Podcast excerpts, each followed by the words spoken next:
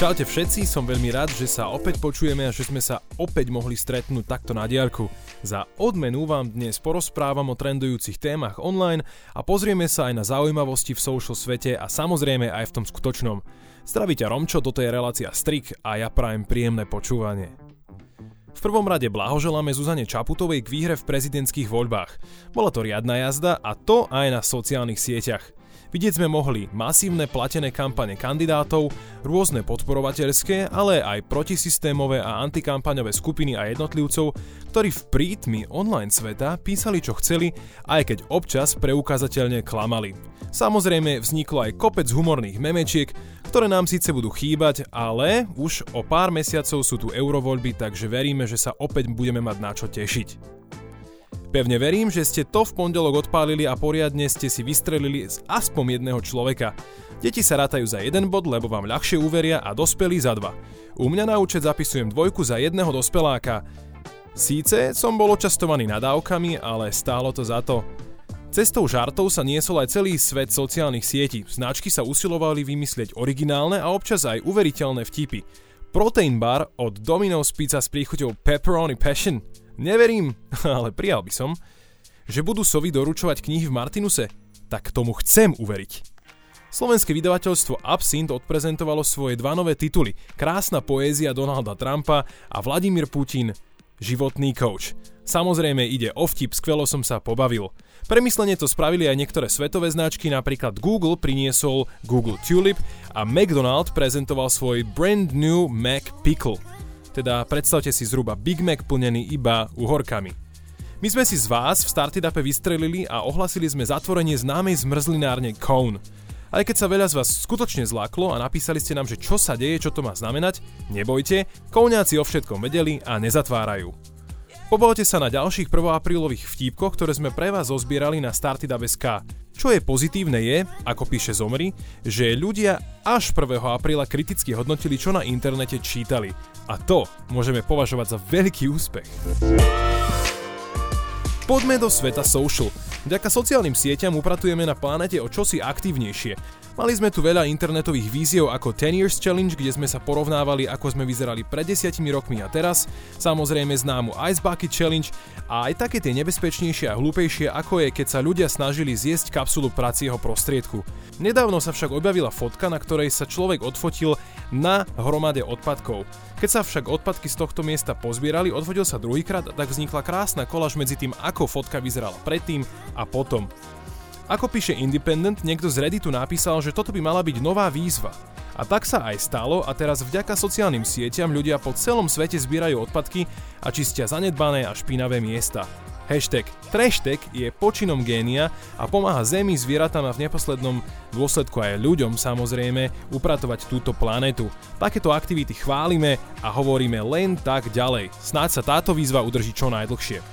Facebook priznal ďalší prešľap. Milióny hesiel súkromných účtov boli uložené v databázach len tak nechránené v textových súboroch. V princípe to znamená, že zamestnanci Facebooku mohli rozkliknúť súbor a vidieť všetky heslá real time. Vraj k žiadnemu zneužitiu nedošlo, no je to asi tak, ako keby ste si objednali bezpečnostnú službu a tá kľúč od domu, ktorý vám zabezpečila, zavesí len tak na zadné dvere. Karma Facebooku v oblasti bezpečnosti klesá už nejaký čas a mali by si na svojej záhradke poriadne poupratovať. Kvôli bezpečnostnému riziku teraz budú kontaktovať desiatky miliónov účtov Facebook Lite, Facebook a samozrejme aj Instagramu. Na YouTube máme ďalšiu raketu, teda poviem youtuberku, ktorá rastie raketovým tempom. Veronika Cifrová Ostrihoňová, známa tiež ako Very Very. Má síce YouTube channel od júna 2017, no raketový nástup prišiel pred dvoma mesiacmi. Desiatky tisíc pozretí a k dnešnému dňu 25 tisíc subscriberov a to sa taký krátky čas, tak to sa nevidí každý deň. Držíme palce rýchlo rastúcej vlogerke a influencerke a možno cifrovci skončia ako jedna veľká šťastná YouTubeová rodina. Na YouTube zostaneme. Stačí, aby ste sa pozreli do trendov a zistíte, že sa tam opäť objavili obľúbené repiky starej matere. Rytmusové živé repy sa vrátili po takmer roku a že teda fanúšikovia nezabudli hovoria dve čísla. 125 tisíc pozretí za 3 dni. Stojí to za to? Pozrite si. Z dielne Started Up vyšiel nový diel obľúbenej Gourmet Up Show Juraja Oravca. Tentokrát sme boli testovať kávu po bratislavských kaviarniach.